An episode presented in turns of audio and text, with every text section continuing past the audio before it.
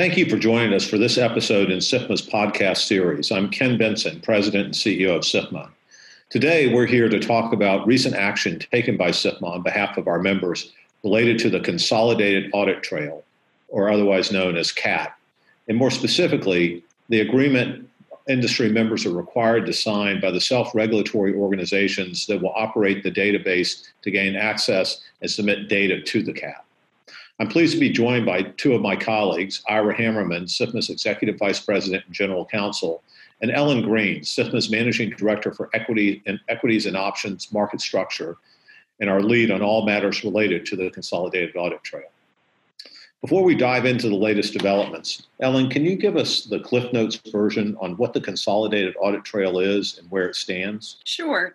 CAT is a major regulatory initiative by the SEC that requires the 24 self regulatory organizations, or SROs, including FINRA and the stock and options exchanges, to enhance regulators' ability to monitor and analyze trading activity.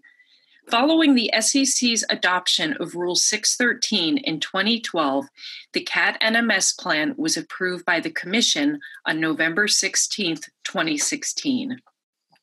CAT will be a database operated by the 24 exchanges and FINRA that will capture customer and order event information for transactions in all equity and option securities across all markets, as well as certain information concerning retail and institutional clients. When completed, the CAT will become the world's largest database of equity and option transactions, including Order details on every stock and listed options transaction in America, trades for all retail customers, pension funds, and mutual funds, as well as certain customer information concerning every retail brokerage client in America, over 100 million institutional and retail accounts. So, Ellen, as an industry, you know, we've been supportive of the regulatory intent of the CAT, but what are the concerns that it raises? SIFMA and its members are supportive of the CAT and its regulatory intent, but have repeatedly expressed strong concerns about the risks to our customers' information since CAT will compile a significant amount of sensitive financial data all in one place. Beyond the sheer size of the database, the risk is further compounded by allowing 24 separate organizations to have the ability to bulk download and store all such data, including transactions and customer data, on their own systems, dramatically increasing exposure to data breach and theft. And with that risk comes liability.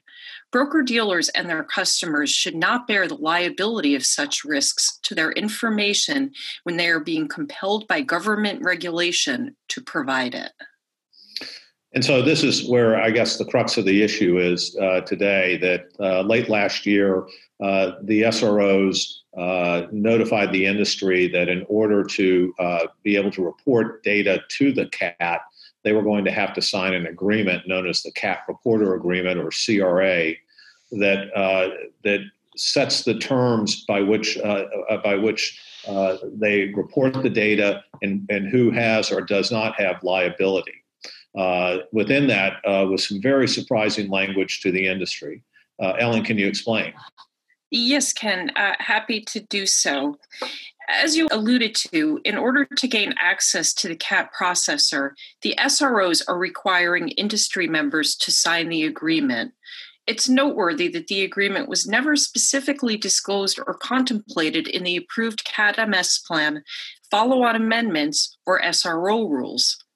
The CAT reporter agreement limits the SRO's liability at $500 annually per industry member, which amounts to nothing if, God forbid, there is a breach. Further, under the CAT reporter agreement, the SROs are requiring, requiring that broker dealers waive any claims of liability against CSROs before firms are permitted to submit data to meet CAT's obligations. SIFMA's guiding principle is they who hold the data bear the liability. Under the agreement, the contrary is true. Firms and clients will have all the risk despite having zero control over the data. The industry has tried to negotiate with the SROs on liability since November 2019, and we have been unable to get the SROs to agree on a reasonable approach to underwriting the risk for customer data that the industry is compelled to share. This puts broker dealers in an impossible position. Either the firms report to CAT and sign away protection or customer data, or they remain firm in protecting their customers' data and risk violating a regulatory reporting requirement. So, just maybe to put a finer point on this, uh, the uh, the industry, the brokerage industry, is required by rule to report all of this transaction data and ultimately other customer data to the consolidated audit trail over which the industry has absolutely no control. And yet, at the same time, uh, they have no protection once they hand that data over, should there be a breach or any other uh, malicious activity. Is that right? Yes, that's correct. That's correct. And so it leaves the industry uh, in the untenable position of having to take all of the risk over which they have no ability to manage. Uh, maybe moving on, Ira, you know, as a result of that, what is the action that SIFMA is taking to try and rectify these concerns?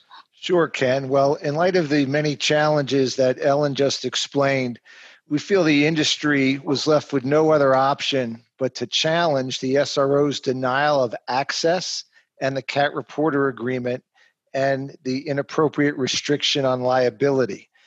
So SIFMA filed an application with the SEC by which it is requesting that the commission stay or set aside SRO action prohibiting the submission of order and trade data to the CAT unless an industry member signs a proposed CAT reporter agreement. The industry believes the SROs have violated sections 19D and 19F of the Exchange Act by denying broker dealers access to report production data as required by the rule without signing the agreement. In addition to the unfairness of the terms of the agreement, the SROs failed to follow the necessary process under the Exchange Act as the agreement was not proposed in any SEC filings or otherwise approved by the SEC. The CAT reporter agreement contains material requirements that otherwise should have been subject to notice and comment, including the limitation of liability provisions. Just to be clear, this is not a challenge to the existence of the CAT, nor about our trying to delay or stop the CAT. We have worked in good faith with the SEC and with the SROs to reach a resolution, and firms continue to work towards compliance. This action is instead about protecting firm and client data and ensuring that those who maintain the data, the SROs, are legally responsible for the potential exposure of this sensitive information.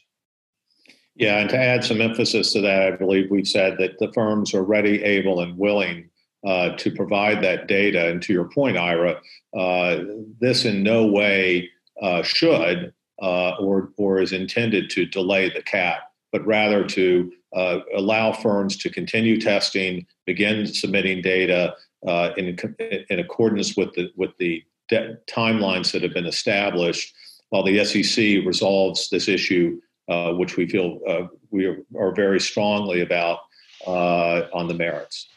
what's next? We've made our filing of the 19D application with the SEC and now we will await their decision first as to a briefing schedule and a process that will unfold. But we are hopeful that they will set aside the SRO denial of access and stay the application of the reporting agreement. If they do this, it would allow CAT reporting to proceed according to, to the proposed schedule while the SEC reviews and resolves the obvious flaws in the proposed agreement.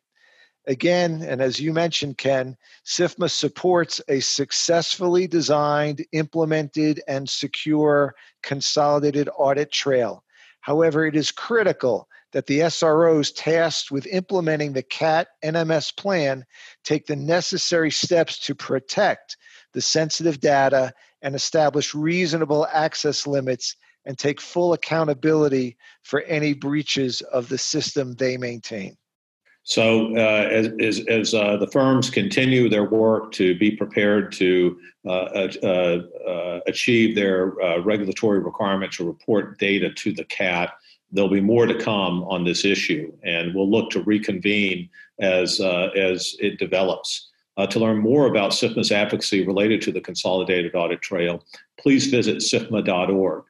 And I want to thank Ellen and Ira for joining me today, and thank, thanks to our audience for listening.